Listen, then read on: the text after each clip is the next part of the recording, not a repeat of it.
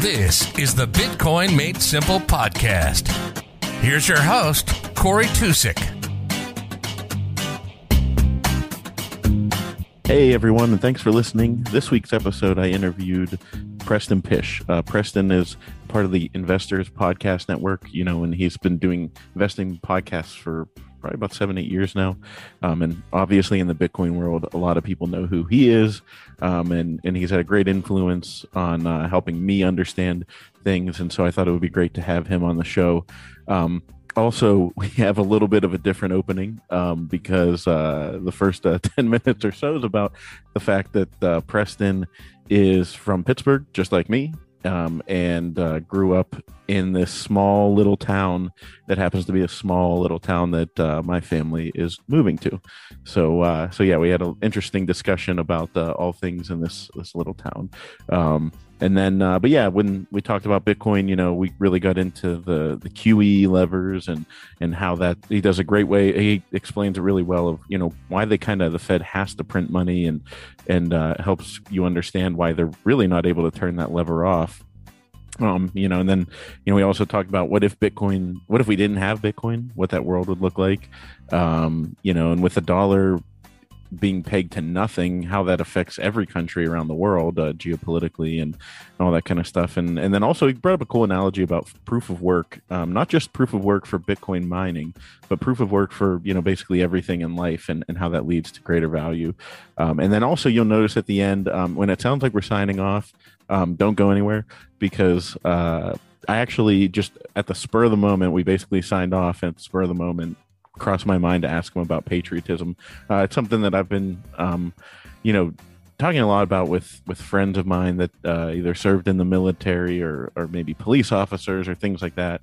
Um, just because, you know, right now with everything going on in the world, there's a lot of difficulty with people feeling good about their country, you know. So it's not that I don't love my country. It's just like, it's hard, you know. I think we've all been experiencing this whenever you sit there and every day you look around and you're like, wow, this this is a this is a you know bleep show uh, for lack of a better uh, term. So, you know, it's kind of uh, it's it's a good perspective that he gives, and I actually would recommend everybody listen to it because he kind of pulls back, looks at the macro view, um, but also, as you'll hear, uh, kind of gets into how Bitcoin and money is involved in all of this. So, uh, you know, I really appreciated him uh, answering that because uh, yeah, it was kind of last minute.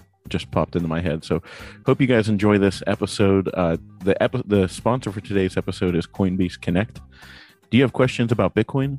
Personalize your learning and book a one-on-one video call with a Bitcoin pro on CoinBeast Connect. Learn about mining, security, the Lightning Network, DeFi, taxes, and many other topics. It's really easy. Choose your topic and pro and select the date that you're available and bring your questions to the meeting room. Book your first call today by going to CoinBeast Connect, uh, sorry, coinbeast dot com and clicking on the Connect tab. Be prepared for the financial revolution and get the knowledge that you need. Thanks again uh, to CoinBeast for sponsoring the show. If you want to get in touch with me, uh, my Twitter handle for the show is at Bitcoin Simply. My personal one is at Tusik Corey. I don't really use that one too much. Um, and then if you want to email the show, it's BitcoinMadeSimplePodcast at gmail dot com. Thanks. Seven hours, just like all over the place, and uh, and my hey, buddies man, are no no sweat at all. Yeah, never, it... I'm so glad I would have got pinged, you know, like fifteen minutes beforehand. But like when I saw you ping, I was like, oh my god, yeah, that is tonight, and I I totally blanked on it. I thought it was the nineteenth in my head, and so yeah. Um, but uh, so I we have a different opening. I want to thank you for coming on, but uh, this is gonna be a little bit of a different conversation I had with anyone else uh, in the the Bitcoin world to date. Um, are you from Pittsburgh originally? Yes. Born and raised. Yeah, that's uh, born and raised. Now, uh, not like downtown Pittsburgh, but from like the Pittsburgh area, like within yeah, yeah. Uh, thirty minute, you know. Okay. Yeah. So, um, so I'll have to tell you how I think we got connected because Princey, um, I was talking to him and he said to me, he said, dude, uh, he's like, if there's one, you know, podcaster you could interview, who would it be? And I said, it would be Preston Pysh, but it's not for the reason you'd think. I was like, this is going to sound really weird. And he goes, what do you mean? And I'm like, I, t- I start telling him the story and he just starts cracking up. He's like, oh my God, I'm gonna, you have to talk to him. So um, I, you know, following like all of you, and I'm sure you remember what it was like when you started your podcast, you know, yes. And for anyone that's yes. starting a podcast, you know, this is good advice to like, you just got to get out there and, you know, ping people and ping people and don't take it personal. You know, you just, you send a message. If you don't hear back, it's, it is what it is. You know, like I sent Gigi a message in like February and he got back to me in like June and was like, hey, let's record next week. I was like, okay. Yeah. Um, so, you know, that's just how it is. And I totally get that. So uh, one of the ways I thought, oh, I'll Preston, see if, you know, I found some people in that way. And uh, so I go on and I see the, the skyline in the background, like you're on your, the city of Pittsburgh. And I'm like, oh my God, like he's from Pittsburgh. Like I, I, I should have known, like, cause I, I, I won't tell you, I could hear it a little bit, you know, like yeah, if you're from yeah. Pittsburgh, you know, you yeah. know, and um, I won't tell you which word, so you don't have it in your head whenever you're talking in the future. But, I'm uh, pretty sure I know which ones. Yeah, it's uh, us Yinzers have a little bit of a uh, we we know what uh, what we sound like. So that's one thing. So Pittsburgh, I'm like, oh, that's cool. And then the town you had listed, Pennsylvania. So that's where you yeah. you grew up, right? Yeah, that's where I grew up.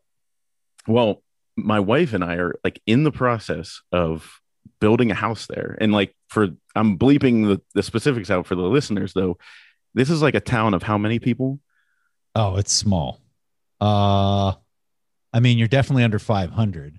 Oh yeah. Yeah. Like very, very small rural, you know, Pennsylvania. There's not town. even, there's not even a stoplight. It's, there's only stop signs in the town. Yeah. Yeah. Yeah, exactly. And, uh, so I was telling Princey this and I said, when I saw that, I was like, oh, that's really bizarre. But like, I, I really need to like, probably if I've pinged him already, I like, I maybe tagged you on Twitter or something. I was like, I got to have an interview with him. And then, um, and then, so then I, I went to go to contact you on there and it, it had a phone number. And I was like, you know, I don't know if it's your real one. So, you know, again, this is all being bleeped. Yeah. But I'm like, I was like, oh, maybe this is his real number. Maybe it's, you know, business number, whatever. Give him a call. You know, it was just like a standard voicemail, left a voicemail. And then, uh, And then, yeah, that was like, I, I told Princey after that, I was like, I started like panicking a little bit because I was like, I'm going to move. He lives there. Like, he's going to see me on like, if he doesn't respond, he's going to see me on Main Street. Like, hi, Preston, will you be my friend? You know, like, just like, I was like, oh my God, I like all of a sudden look like this stalker, you know, that like, so yeah, I, I told him, I was like, it's, there's one person I want to interview, but it's not because of why you think it's because he's gonna if he if he happens to live in this town that of five hundred people and he sees me, because inevitably everyone knows everyone, right? They definitely everybody knows everyone. Yes. Yeah. Yeah. So do you know? I think I know who you're talking about. Yes.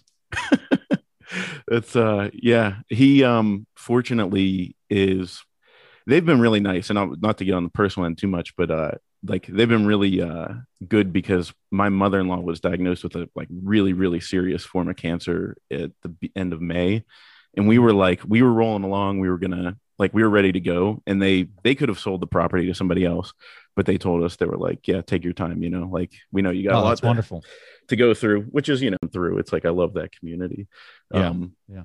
But, uh, but yeah, they, they are, being so you know everybody's so welcoming there. It's such a nice little community. It's right by yeah I mean okay yeah, I, I know the you know these there isn't a name or you know person in that town I probably haven't heard of. Yeah yeah they I think the there used to be farmland and and bought it and is turning it into thirteen plots, and like ours would be basically tucked in behind where the uh yeah. lives. And so he said, oh, yeah, he's going to be your best friend, like going over and, you know, giving you tools and all that kind of stuff. I was like, man, I love that. Getting out of the city and, you know, just living somewhere that uh, people are going to be friendly and you know, talk yeah, to you. I know his son. I mean, yeah. Dude, that's it's that's wild. So, well, yeah. Uh, once I figured out you weren't there, I was like, OK, pressure's off. But, uh, but yeah, it wouldn't have been weird if like at the pet parade or something, you were like, oh my God, there's that guy. Pet parade. I remember as a kid every year, I mean, I was in the pet parade. Yeah. I mean, that there's like it, never missed, never missed a one of those. Yeah. Never missed, never missed one pet parade. Uh, and they have a good, you know, the, the, um, and people the, probably are wondering what in the world we're talking about. So like once a year, everybody in the town dresses up their pet and they walk them right down the main street. And uh, there's judges there and everyone's trying to like win for their pet that year. I mean, it's just, you can't even, you can't even make it up. Yeah. It's uh, it, like people take their fish. Yeah. Well, yeah. Got, my, my wife's from, Butler, I went with so my, we've my, been neighbor, there.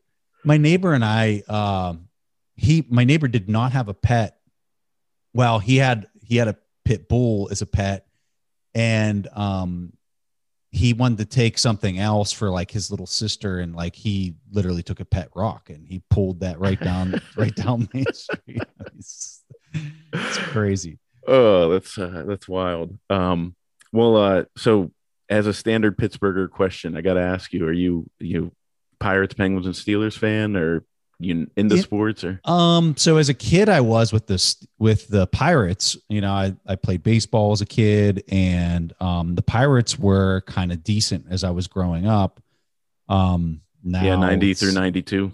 Yeah. Yeah. And then, you know, they played the Braves and Ugh, lost Sid Bream. Sid Bream. Yeah. Ugh. So, um, but, uh, yeah, so I was a Pirates fan. Haven't really tracked it too much because they haven't really done so great since, but um, Steelers fan, obviously. And then I was just never really into hockey all that much, even though Mario Lemieux was, you know, obviously an, an unbelievable player, but it wasn't something that I played. So I just wasn't into the Pens all that much. Yeah. Well, and I have to, I'm wearing a Steelers shirt, and it has nothing to do with the fact that they have a preseason game going on right now. And I'm talking to a Pittsburgher. Well, like I said, I'm, I'm so out of the loop. I had, right before you jumped into the room, I had fifty text messages from my friends. I'm like, what are they texting me about? And they're talking about the Steeler game. Like, there's a preseason game happening right now. I was like, I, I, I don't have enough time for preseason anymore. You know, right, regular season playoffs. Let's do that. Um, So anyways, yeah, so I got the Pittsburgh questions out. And if I ever do, we're going to try and do a Bitcoin night at P N C Park. So if you're ever uh, be interested in that, we're going to do like a, a talk to the president of the Pirates and trying to set up for next season, have like a Bitcoin night, and then people can do a Q and A afterwards and like come down and ask questions. And C J Wilson said he'd come and stuff like that. So, oh, wow. Yeah. That's so I don't know cool. if, I don't know if you ever head up this way, but if you ever do that, uh, you know, I'm sure that would uh, be a fun event and, you know, get some people. You'll have to let me know the dates you put it together. Yeah. Yeah. That'd be pretty neat. Yeah. Um, so anyway, so first question, or well, first thing I got to tell you Bitcoin wise is um, quantitative easing. How long has that been going on? Because that I heard you bring that up on Peter McCormick's podcast like a year or so ago. Mm-hmm. And I literally like stopped the lawnmower and st- I was listening, like cutting the grass, stopped the lawnmower, started Googling like, what is quantitative easing? What is this?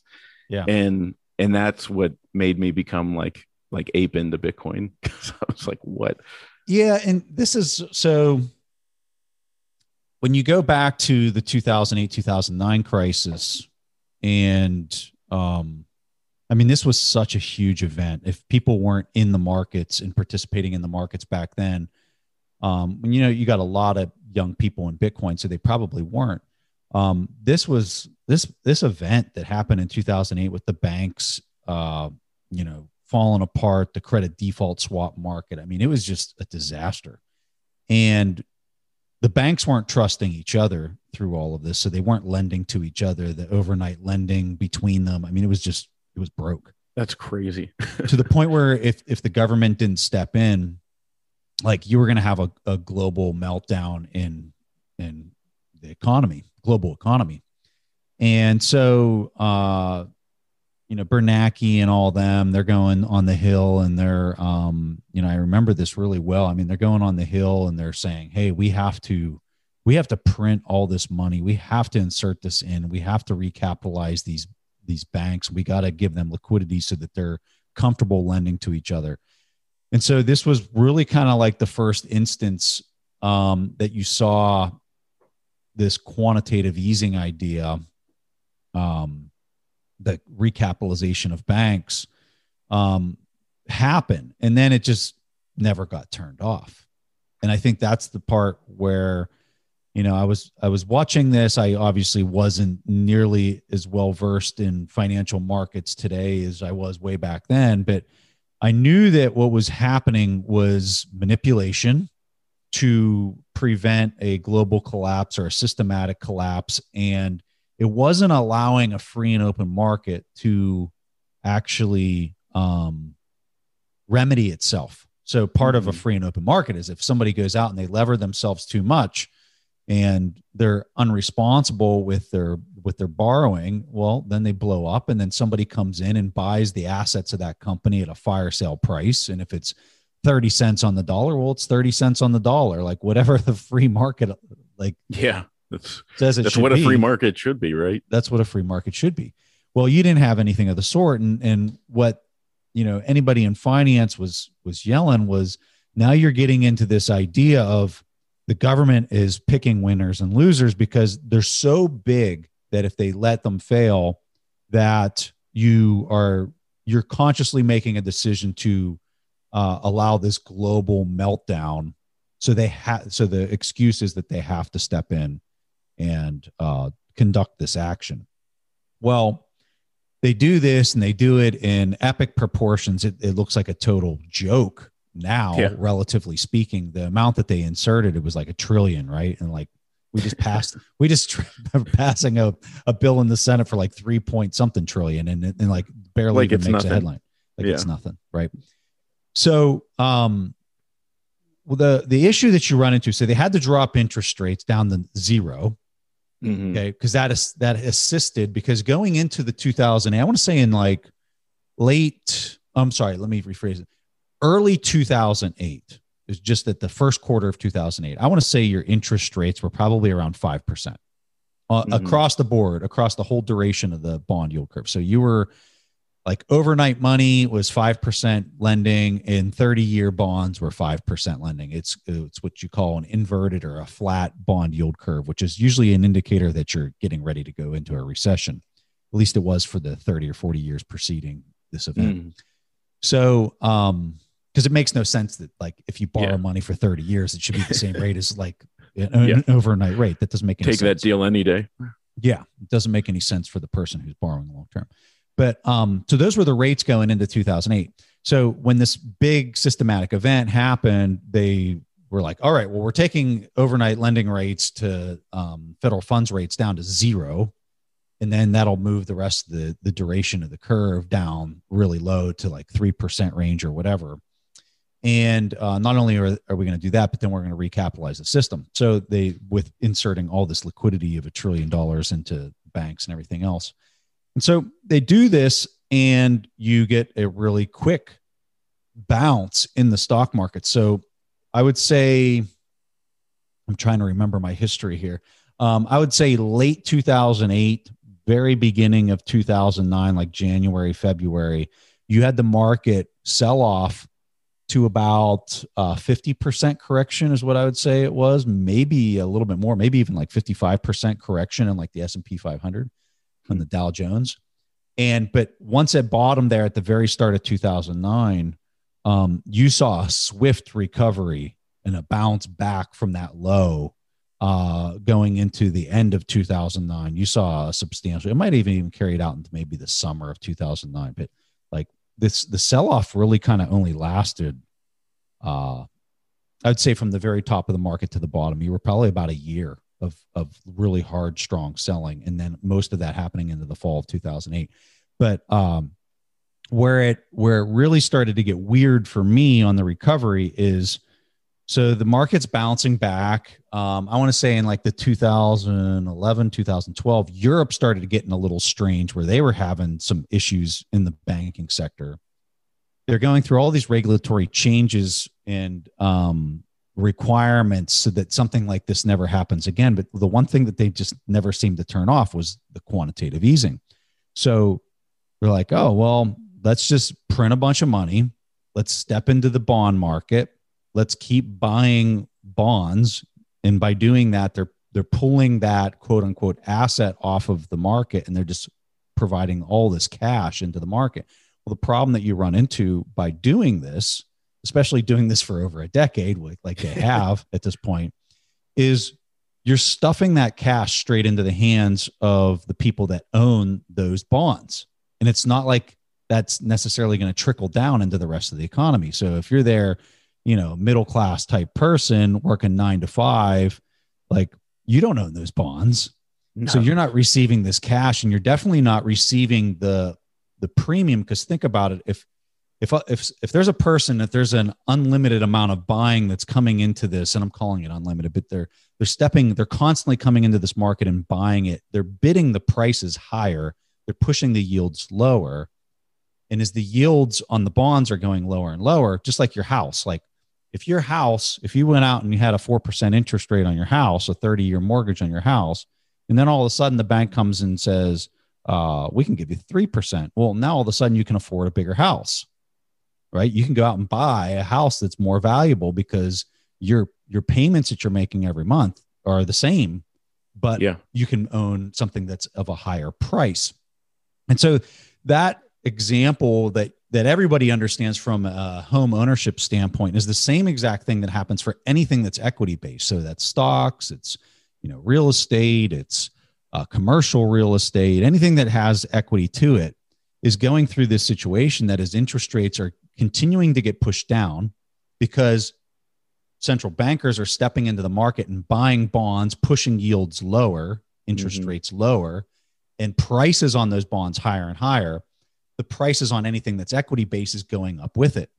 And then think about the competitive nature of, like, let's just say that the housing of like where you're at is uh, the average house is two hundred fifty thousand, three hundred thousand dollars. Well, if interest rates go down by two, two percent, like now all of a sudden everybody can afford a house that's one hundred thousand dollars or two hundred thousand dollars more expensive, which then pushes the whole market into that space that had a, a much smaller concentration of inventory, which then's mm-hmm. jacking the prices even higher. So like these fundamentals that everybody can kind of imagine on a real estate basis, is just, it's just applying to the entire stock market at, at, all at the same time. So they do this for a decade, right? They never like, let up. They never let up. And what, and which what, by the way, most people don't know that. Like no, they have no clue because it's not real for them. It's not, um, you know, you say quantitative easing, you say bond market. Like how many people were involved in the bond market with one percent interest? Nobody. Like, yeah. Nobody. Like you have Wall Streeters that are buying like literally billion dollar tranches of bonds. And so like they're experiencing this, but then the person who's sitting there at that trading desk, they're getting paid a salary. It's not like it's their equity. Doesn't matter. Yeah. They're sitting there like, oh, okay, well the rates just keep going lower and I just keep finding more people willing to buy these things and I'll just keep on selling them. So like so they've been doing that for ten years and they've been doing it since the two thousand eight, two thousand nine crisis. And, um, and now you're at the point where now it's even getting weirder. Okay. So for a decade, it was just Q E. So they're, they're inserting all this liquidity into the system and they're doing it via this quantitative easing methodology. That's basically stuffing just straight cash into the hands of the wealthy who hold these, these instruments, assets. These bond instruments, and then okay. all the assets that are getting capitalized higher and higher in value because interest rates are going lower. So this, this money that's getting inserted, the cash, I shouldn't say money, I should say the currency that's getting inserted into the system, what it's doing is it's, is it's appreciating the value of anything that's equity-based. And if you own something that's equity-based, um, you see your net worth going up, but is that net worth that you can actually like step out into the market and kind of use for spending or buying without having any type of tax implications? And the answer is no, unless you want to sell it yeah. and pay an enormous capital gains. And then you're dealing with like your long-term savings and disrupting that to subs to subsidize your living expenses, which people don't necessarily want to do. So uh, long story short, the easiest way I would describe this is you're trying to put liquidity into the system. But the problem is, is it's not actually getting into the system in a liquid kind of way. The way it's getting into the system is through capitalization rates and appreciation of net worth on, on paper and in your, you know, your savings account of like your Fidelity account, like that's going up now. And, and you have to be an equity owner for that to occur. Right. And so yeah. the, as, as that gets more competitive, what it's doing is it's gutting the middle class because the middle class isn't able to do this in a way that's meaningful relative to your top five percenters that have all this equity that, yeah. that continue to receive this cash flow and this recapitalization of, of asset prices and all that kind of stuff. So that's how I would describe the quantitative easing piece. Now, what they've discovered more recently is discovered. That, yeah. And I think they all, I mean, we always knew, we've, we've been talking about it for years. Anybody that you follow that's a really smart financier knew that like all roads lead to this universal basic income, helicopter money uh, outcome based on mm-hmm. them pushing interest rates down to zero. And so uh, across the whole duration of the bond yield curve, not just like overnight money, but then you start getting out to like thirty year money and it's yielding like a percent. Like you yeah. get to a point where now the whole, it's like pulling a lever. Like think of the central banks. They got two main levers that they can pull once you're getting into this point where the whole currency's broke. The two levers they can pull once the currency's broke is they can pull the Q E lever where they can buy the bond market. The other one is this U B I, universal basic income lever. And they come up with these fancy names so nobody cares to, to understand this or do the research. But uh, yeah. stimulus. it's con- it's confusing enough that it's just like, oh, well, U B I. Well, what is that uh, to your typical person? But all it is, is we're going to print a bunch of money. And instead of stuffing it into the bond market and wealthy people basically benefit being beneficiaries of this, we're actually going to just start delivering checks to every single person in the United States. Or if you're ever in Europe, they're doing similar things, right? Um, they're just going to start mailing these checks to people directly. And uh, now that's how they're inserting the liquidity into the system.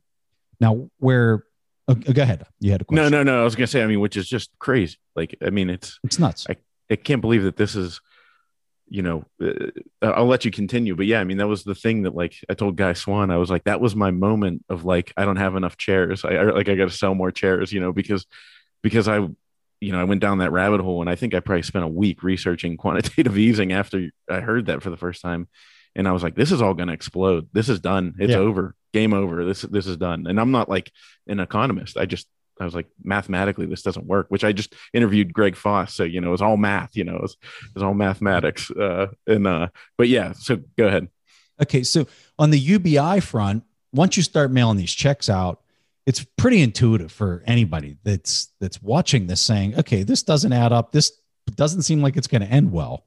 Well, the, what you're doing is you're putting these perturbations into the uh, economy that now people don't want to go work, or if they are working, they want to get paid under the table, or, um, you know, let me go get hired for two weeks and then get fired so that I can collect unemployment plus the U B I kicker. That's, that's now been kind of six hundred bucks. Yeah. Yeah. So they're getting that. And so like you're, you've, you're putting all these things in place because the middle class and lower class, which is a majority of the population, is suffering relative to the the the growth and the capitalization rates of the equity and the few people that can actually own that equity.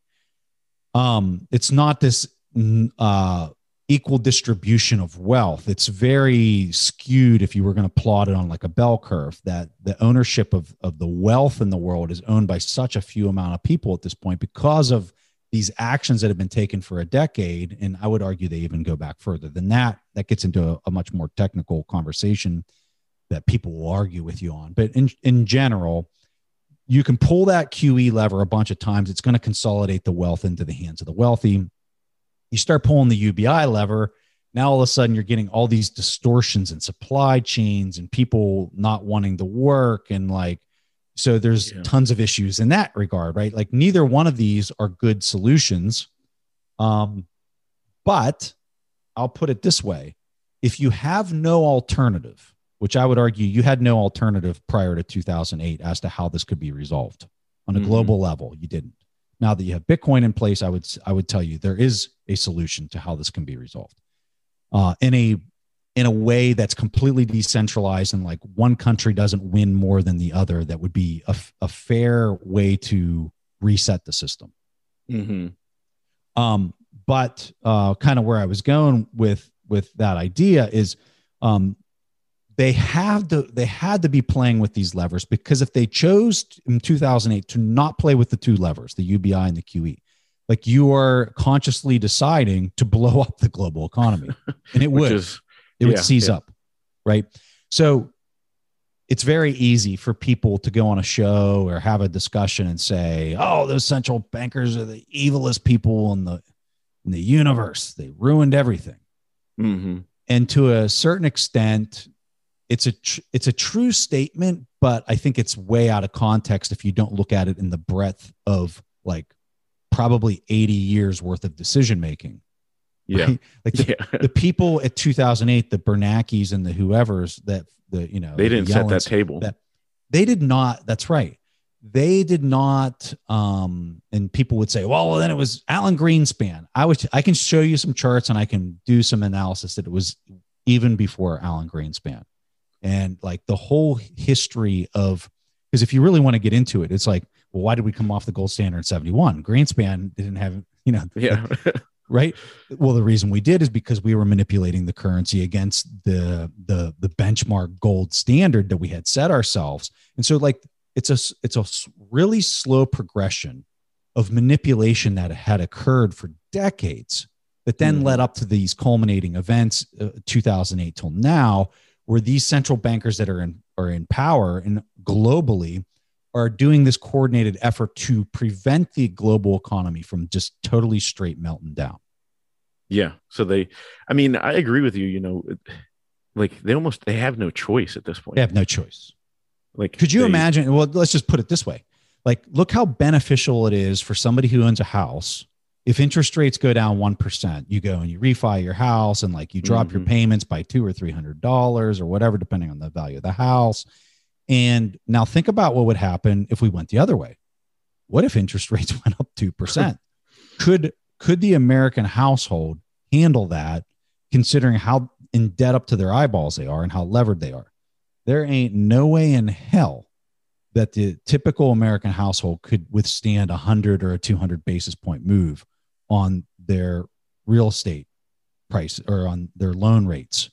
Mm-hmm. So now think of it from a sovereign debt standpoint. So now we've got all this, we've got this uh, political uh, situation where both parties have learned that if they vote themselves money into their districts and outspend whatever cap exists, their chances for reelection are way higher, and there's nobody from their district telling them you need to be responsible with your spending there on the Hill. Like, ain't yeah, nobody.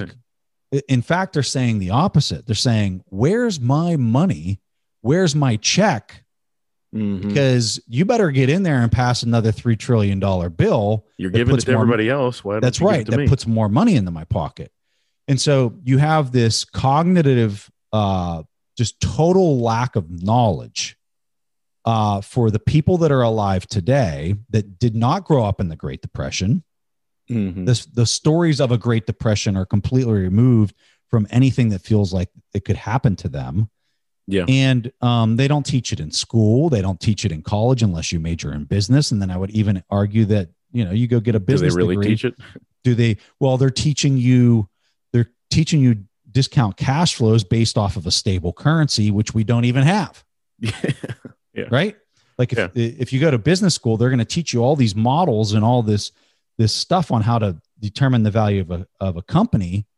But in those models is an underlying assumption that no one ever talks about, which is you have to be dealing with a sound currency that's not getting debased at a breakneck pace with trillions of dollars of Q E and U B I attached to it.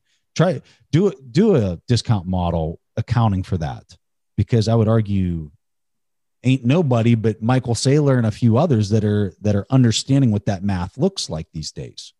Mm-hmm. So yeah, that, that's where we're at. So we're at this position now where we have to do it. And um, basically, you know, the way I look at it with uh, Bitcoin is I feel like it's something that uh, was placed and it's like the safe, secure, like safety hatch, you know, like the the escape hatch, where it's like the house is on fire and then all of a sudden you're like, oh my god, there's this escape hatch down here, everybody, you know, funnel through here as quick as you can. Um you know, the, the more the fire starts burning, you know, the harder it is for everybody to get through that little, you know, bit more people start panicking to try and get out. Um and uh and yeah, I, I it's just it's crazy that uh you know, we have this opportunity, because I mean, w- what do you think would be happening right now if we didn't have Bitcoin? Well, it would be a really scary time in the world if you didn't have Bitcoin there as, as the escape hatch. And I completely agree with your analogy there, because that's what it is. um, because the the path that would probably, I would imagine what they would try to be doing right now is they would try to be going through the I M F. They would be trying, this goes into Jim Rickard's big uh, thesis of using the S D R as like a global money. And, um, and, and what that would result in is no change, right? Yeah. It would appear as if they were coming up with a solution to the problem by having this global money, and um, it would be acting as like this currency basket of euro, yen, dollar, all that kind of stuff. And based on the, the, the size of those various fiat currencies, you would have them all con- kind of like conglomerate into this basket that would be measured against the S D R, the special drawing rights out of the I M F. But that special drawing right could just be debased against mm-hmm. all that basket. And so like, you're not solving anything in that scenario. You, you're not going to have some type of international organization like the I M F be able to look at any one of those countries and say, you got to stop debasing your currency because it's in this basket and you need to start being responsible. Because if they tell one of them that, all of them have to do that. Yeah.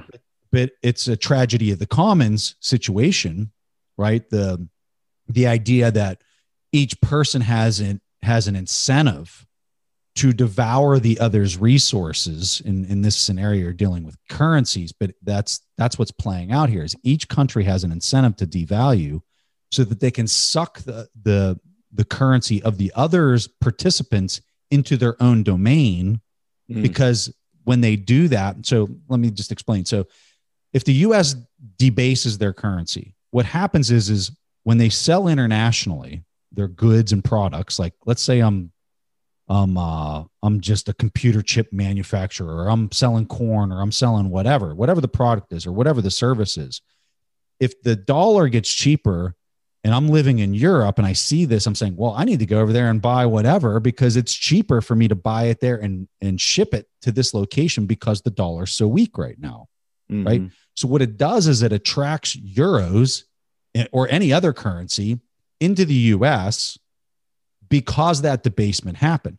As a U S citizen, nobody's running around complaining because they're not all traveling to Europe or wherever to notice that difference in the currency exchange, but they are noticing that the top line of, of their income statement has gone up with foreign currency inbound purchases. Mm. Right? Okay. So that's what's happening. And that's why everybody, every country has an incentive when there's no peg in place.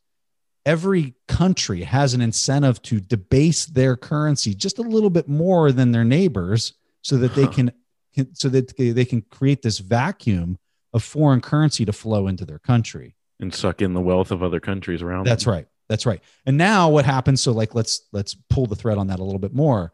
So Europe is now noticing that their, that their euro is appreciating against the dollar. And they're saying, Hmm, we can play that game. Let's debase our currency, our euro against the dollar, and let's suck those dollars back over here. And so it's this tragedy of the commons amongst fiat currency because there's no global peg.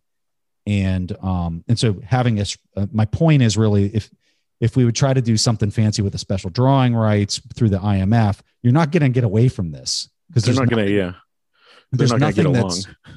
Yeah. And, and, and they're never going to let that body, that I M F uh, governmental, like group, global organization, uh, N G O, uh, apl- uh, put any type of pressure to them. It's yeah. just gonna be like, get lost. Right. So um, that's where Bitcoin is different, is because nobody can shut it down. Nobody can control it, but yet it can supply a fixed peg number of units against this fiat debacle. That's a race to the bottom, a race mm-hmm. to debase faster than their than their constituents. Meanwhile, like Bitcoin's just standing there looking at it saying, I'm the same number of units. Still twenty-one million. That's right. And there ain't anybody that can shut that down or or tell me to be different. Yeah. So. And you know, that's what um, you know, I've seen as uh, you know, even with the, the whole news coming out of uh, this infrastructure bill and all the garbage that's in there. Um, you know, and, and the mess that that's going to create in the United States. It's like, well, I mean, Bitcoin, like it's still going to produce new blocks every ten minutes. Yep. You know, it doesn't matter. Like the U S could ban it and it's still going to produce, you know, I mean, you saw what happened with China, you know, China banned it and hey, what do you know? We're still producing new blocks. That's crazy. Um, it's amazing. It, it, it really is. Um, and we'll get into the technical side of that a little bit, but like, uh, you know, on like a, a wider level, it, it really is weird. Like, have you noticed how it, it kind of like seeps into like, I've noticed it seeping into different parts of life where I'm like, it really is like, it solves so many problems in the world. It, you know, one of the great things I love about Bitcoiners is that they all want to make the world a better place. You know, that's, that's really a common theme across. Um, so yeah, it's just one of those things where you say like, oh my God, what if there wasn't Bitcoin? Like, what do we, what do we do in that scenario? Um, and, uh, you know, I guess that's where we start to sound like a cult. Because, you know, all of a sudden we're like, you know, uh, hail Bitcoin, you know, and all that kind of stuff. But uh, for me, the cult is the fiat currency. Yeah, yeah. Like people who are clinging to the old system, like I can take that argument and that that uh, labeling and flip it, flip that mirror right back on the person saying it and be like, you might want to take a look inside before you start saying that we're a cult, because what you're signing up for and the insanity that and the total mispricing of reality mm-hmm. is such a, um, I mean, at the end of the day, when, when we exchange currency, what we're really exchanging is energy. And mm-hmm. so like when you earn a dollar, it's supposed to have like this, this immutable like value to it that's associated with the energy that you expended in order to receive it. And so like, if you're a doctor, you get paid a higher salary, but you also did this, this test of proof of work of studying all these books and all this terminology and extra schooling and blah, blah, blah, like the proof of work associated with becoming a doctor versus becoming a, a skilled laborer of two years of schooling versus somebody who graduated out of high school. Like there's a reason that person's getting paid a higher valuation per hour of what they've done because of the energy that they personally expended in order to get to this point, to be able to provide a service um, mm-hmm. that is not something that every single person can do. Right.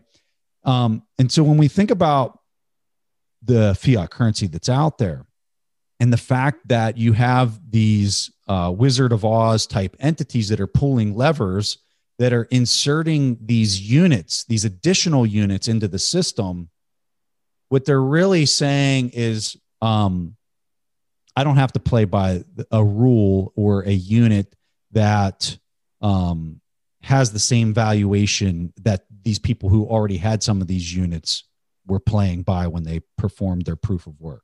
And hmm. when you when you get into Bitcoin, it's uh, you can't mess with that proof of work. You can't mess with the proof of work. You can't mess with that valuation process that's associated with the unit of measure that is there.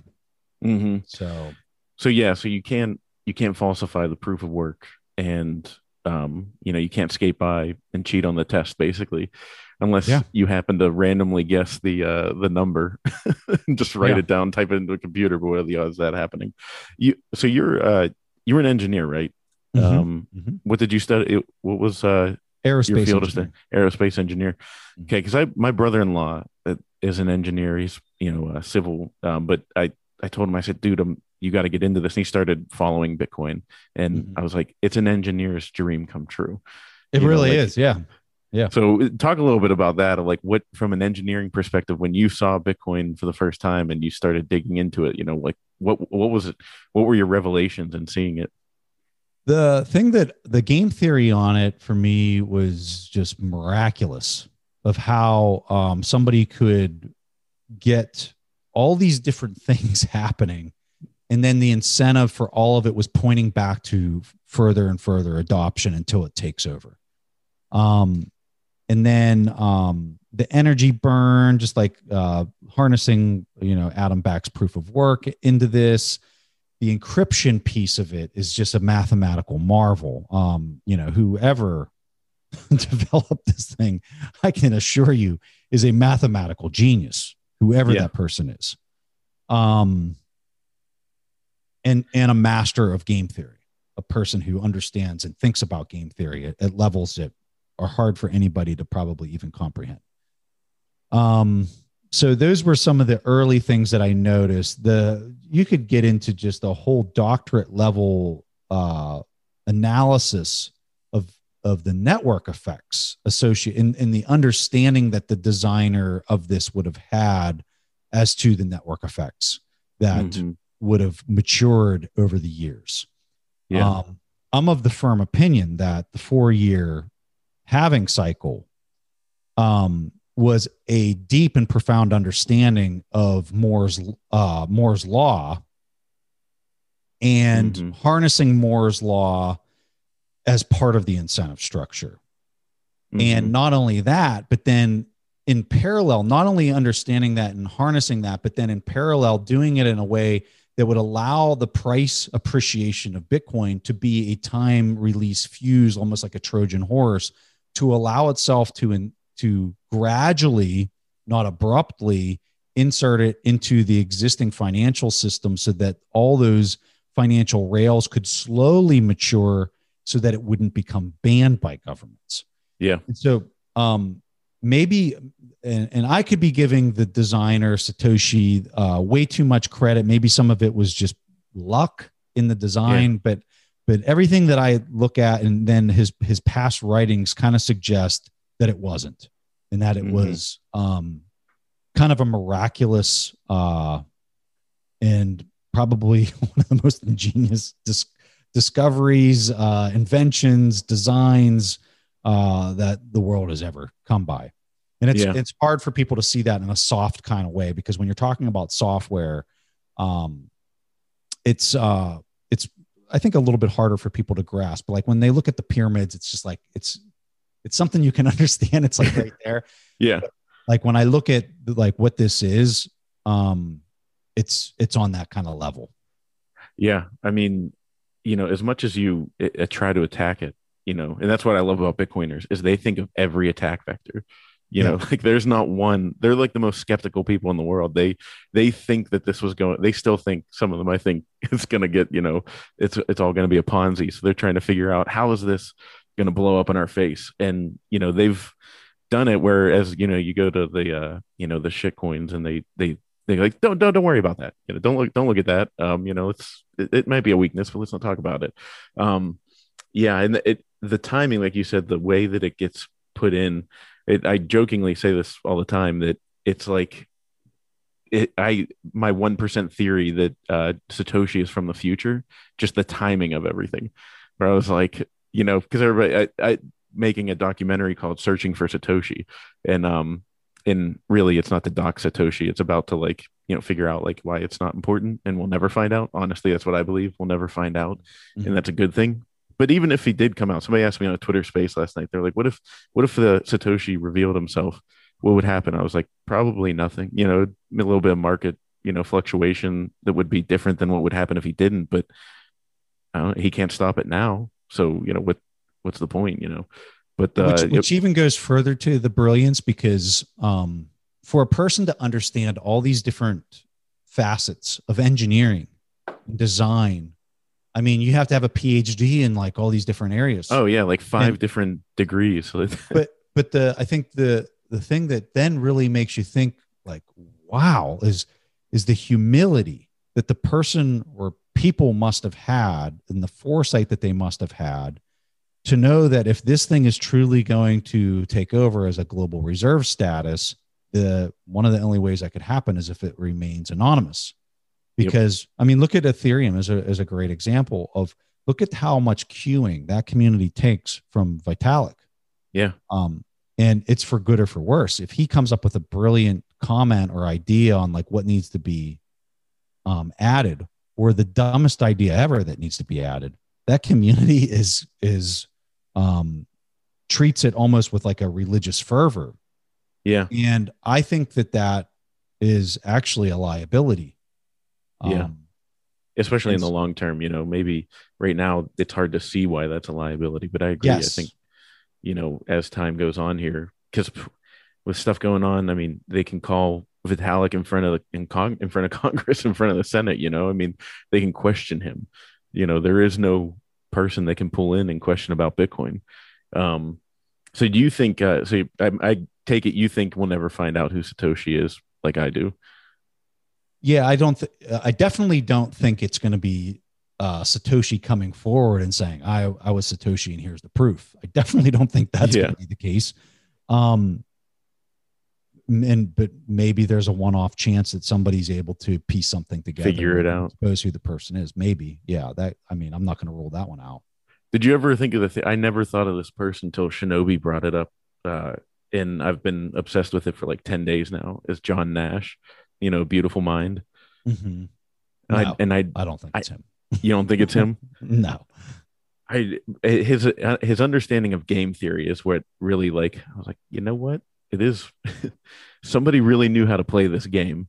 Um, yeah, I think the game was... theory piece is huge, but I think when you look at the person's understanding of mathematics and all the encryption side of it, like mm-hmm. you have to have somebody who's just a total savant at mathematics to piece the initial parts of this together mm-hmm. w- from yeah. the encryption standpoint, and then just the the, the calculations that were done um, in order to know the hash rate adjustments and like that kind of stuff. Yeah. I, d- I don't think it was him, but who knows? Yeah. Who knows? Yeah.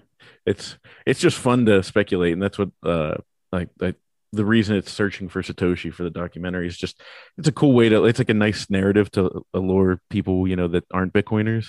Um, but yeah, I'm totally giving a spoiler alert, but if you're listening to this podcast, then that means you agree with me and you will watch it anyways. But, uh, yeah, it's, it's the ultimate thesis is to, to, prove why we don't need to know, you know, and, and basically, yeah. you know, we all are Satoshi. Uh, and um, so, yeah, a, a couple more questions here. Uh, so got to ask you about stock to flow, because, um, you know, that's something I have subscribed to, you know, Plan B's model, um, because, you know, people, I mean, people are all over the place with being critical about it, you know, and saying, oh, it's not this or, you know, it's not that. What, what do you see behind, you know, the validity behind it? I mean, not that it's valid, but, you know, you seem to be, you know, subscribed to Plan B's theory like I do, that it, it at least has merit right now. You know, like Michael Saylor said, you know, some ten billionaires could come in and buy it and blow up every model.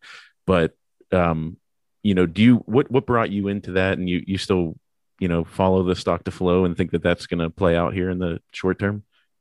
Yeah. So I like the model. And what I like about the model is I think it models, uh, a rudimentary estimate of what production cost it will be near the end of the four-year epoch. Mm-hmm. Um, and, uh, you know, how it gets there, like the rate at what, what it gets there is all up for interpretation. And I think that that might be why there's a lot of people in the community that, that dislike it. I think one of the most common complaints that you hear against it is, well, it doesn't, it does not account for demand, right? Mm-hmm. Well, as long as the hash rate's going up, I would tell you there's demand. So, yeah. Because if the hash rate isn't going up, uh, then the, what that tells you is nobody's going to go out there and dig a hole if somebody isn't buying the dirt. Um, and so what's the proof that somebody's willing to buy the dirt that's being dug up? Um, well, it's the fact that more and more people keep going out there that dig up more dirt. The shovels so, are getting sold left and right. That's well, and you can see it in the hash rate increase. So, um, when you look at, and Plan B's done, um, you know, models on uh, other chains, and it doesn't work. And I would argue the reason it doesn't work is because the hash rate is volatile and it's not keeping the, it's, it just doesn't. Not keep on a steady climb. Like, yeah, that's right. So that's why it won't work, is because it's not modeling a consistent rise in hash rate, which is telling you there's a, there's a consistent amount of demand that is there at the ready, ready to buy the coins, at a rate of ten minutes per blo- uh, block that's mined.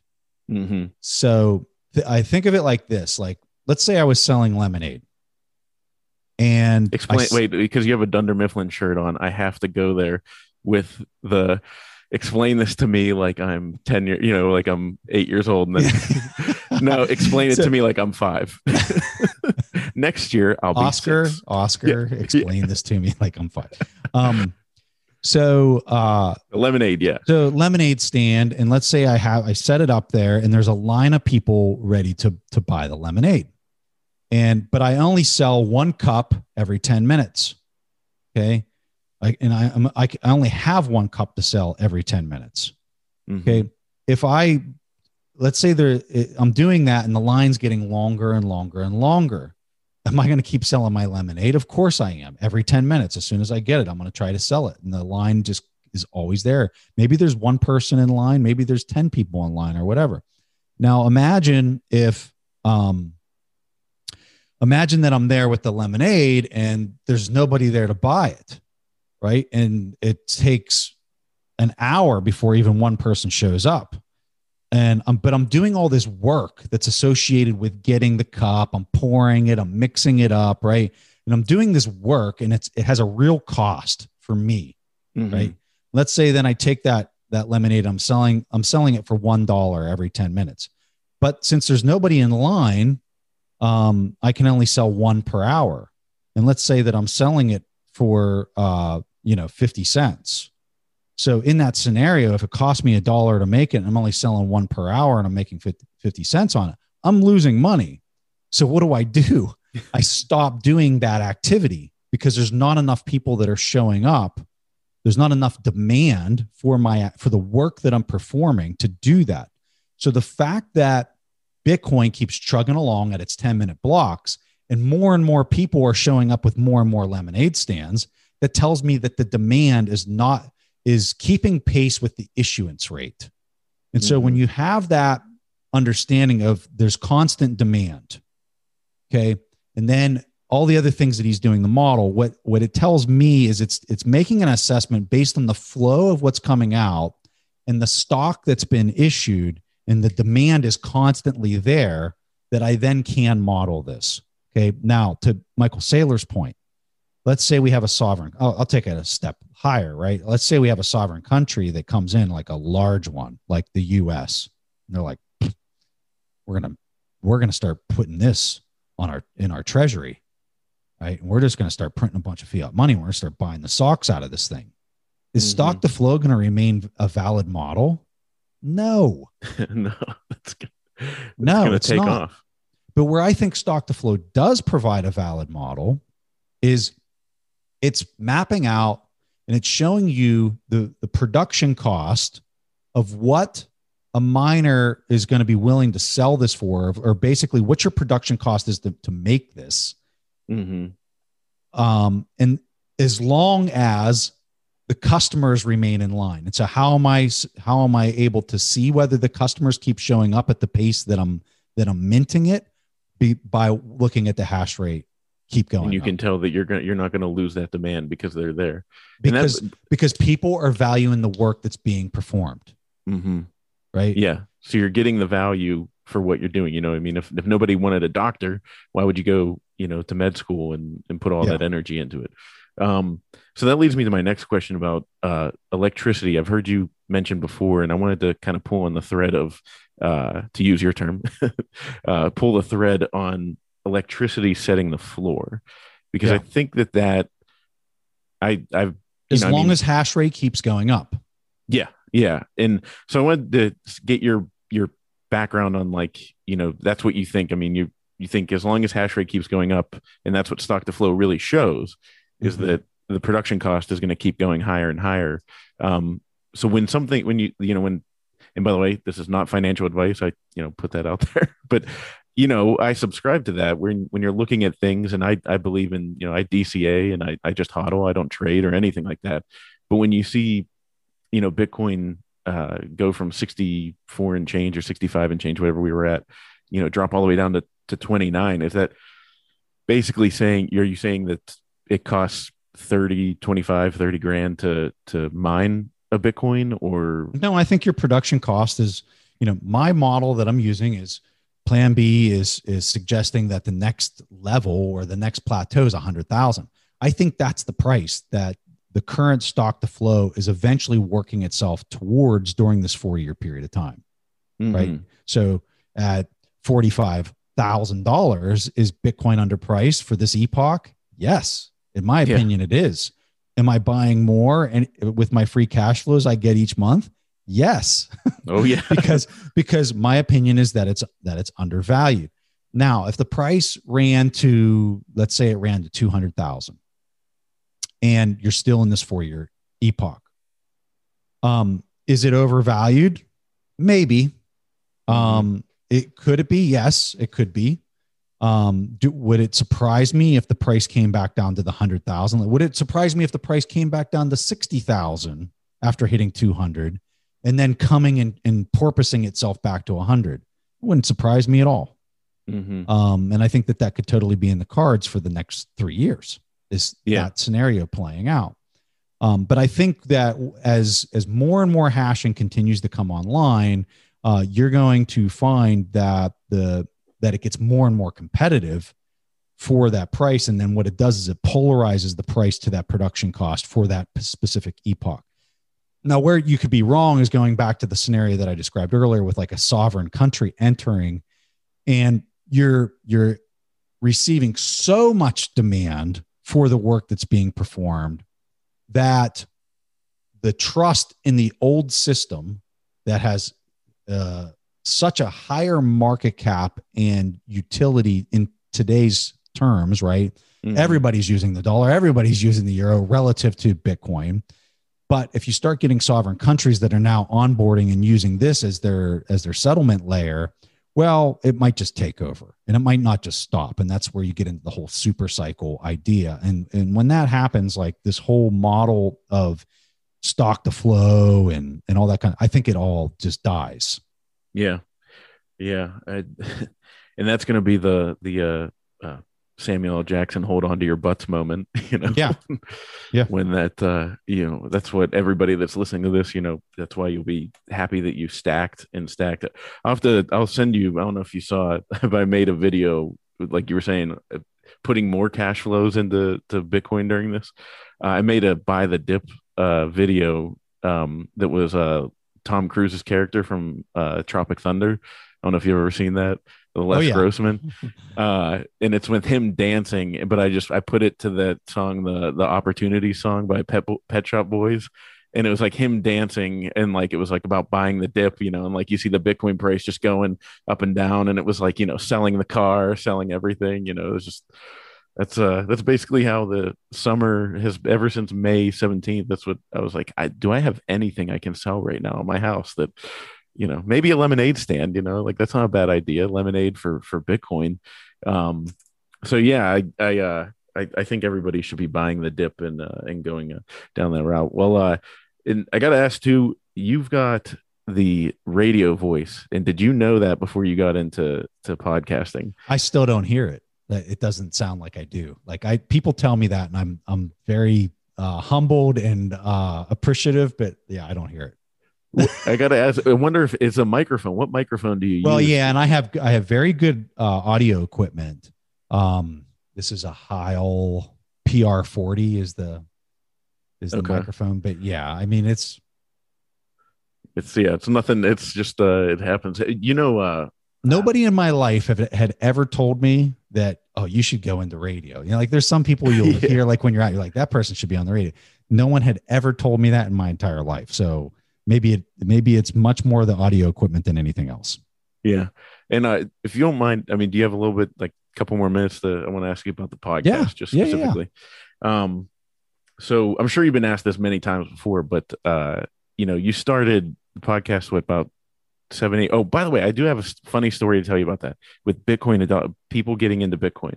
Um, so this lady that I had not seen since I was like four years old. You know, one of those like situations, and she's like, "Oh my God, I haven't seen you since you were a little kid," you know, and like, like okay, um, and she somehow gets it. We get into the conversation of investing, and she's telling me about stocks and blah blah blah blah blah blah and all this stuff, and she's like, "What do you invest in?" And I was like, "one hundred percent Bitcoin," and she was like, "Oh honey, oh no, oh no, that's no, you shouldn't do that," and she's like going on and on, and and um, and I was like. Basically got to the point of telling her like, yeah, the entire monetary system that you believe in is going to explode. Um, and Bitcoin is going to be the only thing left standing. Um, but it's so funny. I was just about, I was trying to think in my head as I'm going through, I'm like, who would be a good person for her to listen to? So I'm thinking, you know what, uh, Preston, like, cause he came from the value investing, you know what I mean? Like long history. So I should tell her to, to listen to the Investors Podcast and, and she'll, she'll come to light. And she brings her phone to me to show me who I should listen to for getting into stocks as opposed to Bitcoin. and it's the Investor's Podcast. It's your, it's your podcast. And I was like, I was just looking at her and I was like, you're not going to believe this. I was like, but have you noticed how Preston is not, you know, like, have you noticed a little different content? She's like, oh yeah, I've been really busy. So I haven't, she's like, last year's been crazy. I haven't been able to keep up with as much. I was like, well, Preston is the one that like has really helped me understand what the value of Bitcoin is and why I'm in this scenario. And like her mind melted at that point where it was just like, she was just about to tell me, listen to Preston, he'll tell you to get into stocks and value investing. And I was just like, ah, well, this is interesting. Um, so yeah, so that for uh, anybody listening, I'm really sorry for all the confusion out there. Like I know I've, I've taken some various turns through the years, but I mean, you know, it, for someone that was in value investing, I mean, I think that, I think that says a lot for understanding what the value of Bitcoin, you know, and, and why that is so, you know, why it is what it is, you know, to, to make that uh, sharp turn, I guess. It, for me, it was, well, how can, and it kind of goes back to what I was saying earlier about the business schools teaching these discount cash flow models and them not understanding the underlying unwritten, untalked about rule and assumption, which is you're dealing with a with the stable currency. Like nobody asked that question. Yeah, I know I never did until it was just like, why isn't this really like, why are all these momentum picks just like murdering it, but not just like for a year? Because in the past you'd have like these, you'd have these phases in a market cycle and a credit cycle where like momentum would do really well, but then there was these periods where value would do really well. Well, from two thousand eight, two thousand nine up until this day, value has not outperformed. It's underperformed uh, momentum. And it's like, well, when's it going to start performing again? Well, why isn't it? Why is this different than anything we had seen in previous credit cycles? And it was because they never let a free and open market ever happen again. Like, they never let what, it decide. What they never let, they never let uh, creative destruction occur. Yeah. so yeah, if you if, never, if you fail at business, you should fail. Yeah, I mean, look at what happened with COVID. They were step the here in the U S, they were stepping into the market and buying corporate debt, not just like adjusting the federal funds rate. Like they're there literally manipulating the credit worthiness and the ownership of like corporate debt. In Japan, they're literally own like half the equity market. They've they're effectively nationalizing the the the free and open equity market. But yeah. They're doing it through small equity purchases and not like, oh, this company is now the government's. They're do they're nationalizing everything. And it's it's just off the charts, not so crazy. And uh, you know, and and and so, you know, when I was first starting out and I was building websites that help people learn this stuff and go through the valuation process of like, hey, how do you value a stock? Well, here. You got to have an I R R, an internal rate of return calculation that you're doing on future free cash flows. And you're trying to figure out what that is. And, hey, is it better than the ten year treasury? Well, how much better? That's your risk-free rate. Like when you're doing those calculations and you're looking at it, and then the calculations are getting compressed, especially that I R R, and you're looking at the internal rate of return and you're looking at that and you're saying these discount rates that I'm using, the value of these companies are getting so compressed, they're going to zero. Okay. Well, in those equations, when you put the zero on the on the uh, denominator of the equation, like that means things go to infinity. Yeah. Right. Like, just, the closer you get to it. Yeah. It just keeps going. And so um, I could tell that like, you know, once, once we got into this cycle far enough, it started getting to the point I was like, okay, like clearly they're not going to let up. Clearly they're going to keep compressing these interest rates. Clearly they can't let them normalize. And so how does this resolve itself? Like, what is the solution here? Mm-hmm. And uh, luckily I was fortunate enough to, to uh, find Bitcoin. And then more importantly, I was fortunate enough to exercise enough critical thinking that got me over the hump of, of understanding how nuanced it is. And it's very nuanced, like we were talking about earlier. And uh, for a lot of people in finance, it just, they're just not there. They're, they're, you know, they just want to stick with the status quo. Yeah. And, and it's, it's really hard to challenge this when you're making four hundred thousand dollars a year or, or more on Wall Street. And you're just like, no, these idiots, like, why can't they just figure out that the market's just, you know, you always got to be in the market, because that's the thing that they chirp amongst each other. And just, they never force themselves to say, or force themselves to go out into like everyday America and see how people are suffering. They're not seeing the consequences. They're not seeing like the damage that has been done through all of these policies that, like we said earlier, pretty much had to be done. Yeah. Even though I don't, even though I don't agree with them. Yeah. And it just had, I mean, it kind of like breaks my heart, you know, even like I, I said, w- with all the, the money printing that's happening. And, you know, I swear, like every time I've seen, you know, when I know there's another round of stimulus going out, and then all of a sudden I see, I look around neighborhoods and I see like new trampolines and new consumer products, you know, like all these consume, consume, consume. Um, and I don't know. U B I checks are, are, I mean, they're spent before they even arrive. Oh yeah. It's a, it's mentally like, hey, that's coming. So where are we going to, where are we going to put it? And it's just, you know, I feel bad because people don't know what's happening to them. Mm-hmm. You know, they're just unknowingly falling into this trap. And so they, that's why, you know, I think, you know, we need as many voices out there, because it's just, you know, it's unfortunate. Um, but yeah, it, it, I found that Bitcoin what's, has made me less consumer. You know, what, what's going to be neat, I think, in the, in the coming five years is, you're going to have, just like the internet, you go back into the nineties and like, you know, a few people were using it. Then all of a sudden, like everybody's using it. Everybody's benefiting from it. That's going to be Bitcoin. I think, mm-hmm. um, especially as you go into these next five years, it's going to be like, everyone's talking about that, but these people are crazy to, well, I bought a little bit of it and I, I bought one percent. Now it's like ten percent of my portfolio, because it just keeps going up. I should probably own more. And then it's going to be, Um, it's going to be like this cascading event, and where it's going to really get interesting is if you're able to hold on to your house on a fixed rate interest rate payment that's in the contract that specifies needs to be paid yeah. back in fiat. This is going to be a total windfall for people that like aren't house hopping as these interest rates are going lower. If they're refining the same house, they're staying in the same house, and um, they've got those terms locked in there, and they're not signing contracts that say that the bank can pretty much maybe re-denominate some of the stuff yeah. in other terms. Make sure you're pay- paying attention to that fine print here in the coming five years. Yeah. Um, th- there's going to be massive beneficiaries for people that are levered, that are able to sustain a job and collect payment and stuff their free cash flows into Bitcoin. Mm-hmm. It's going to be a lot of relief, like way more than I think people are anticipating. Like the, the world looks really, really dark right now for your common person, but I would tell you we might be at the darkest part of the night here very soon.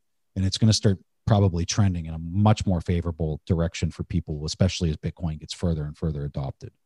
Yeah, I agree. I agree. And speaking of the internet, um, if I can ever host this debate, I'm doing it, because we, it's all Pittsburghers, but uh, Mark Cuban and you, uh, what, I got what an idiot. It's so funny, because I used to have so much respect for him. Um, you know what? Me too.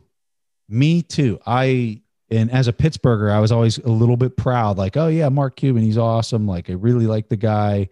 Um, you know, he seems to be like very level-headed and somebody who, you know, just kind of a good, a good dude. But boy, oh boy, his takes on the, on the whole Bitcoin space. Oh my so God. Like completely swing and miss, which is funny too, because like I'm sure you know, like he has an open email address, but uh, but he and I have like a, a, a at least a, a handful of emails back and forth, like where I've just picked his brain on random things. So I was always like, you know, wow, nice Pittsburgher, and then all of a sudden I see him just go down this shitcoin route. I'm like, oh well.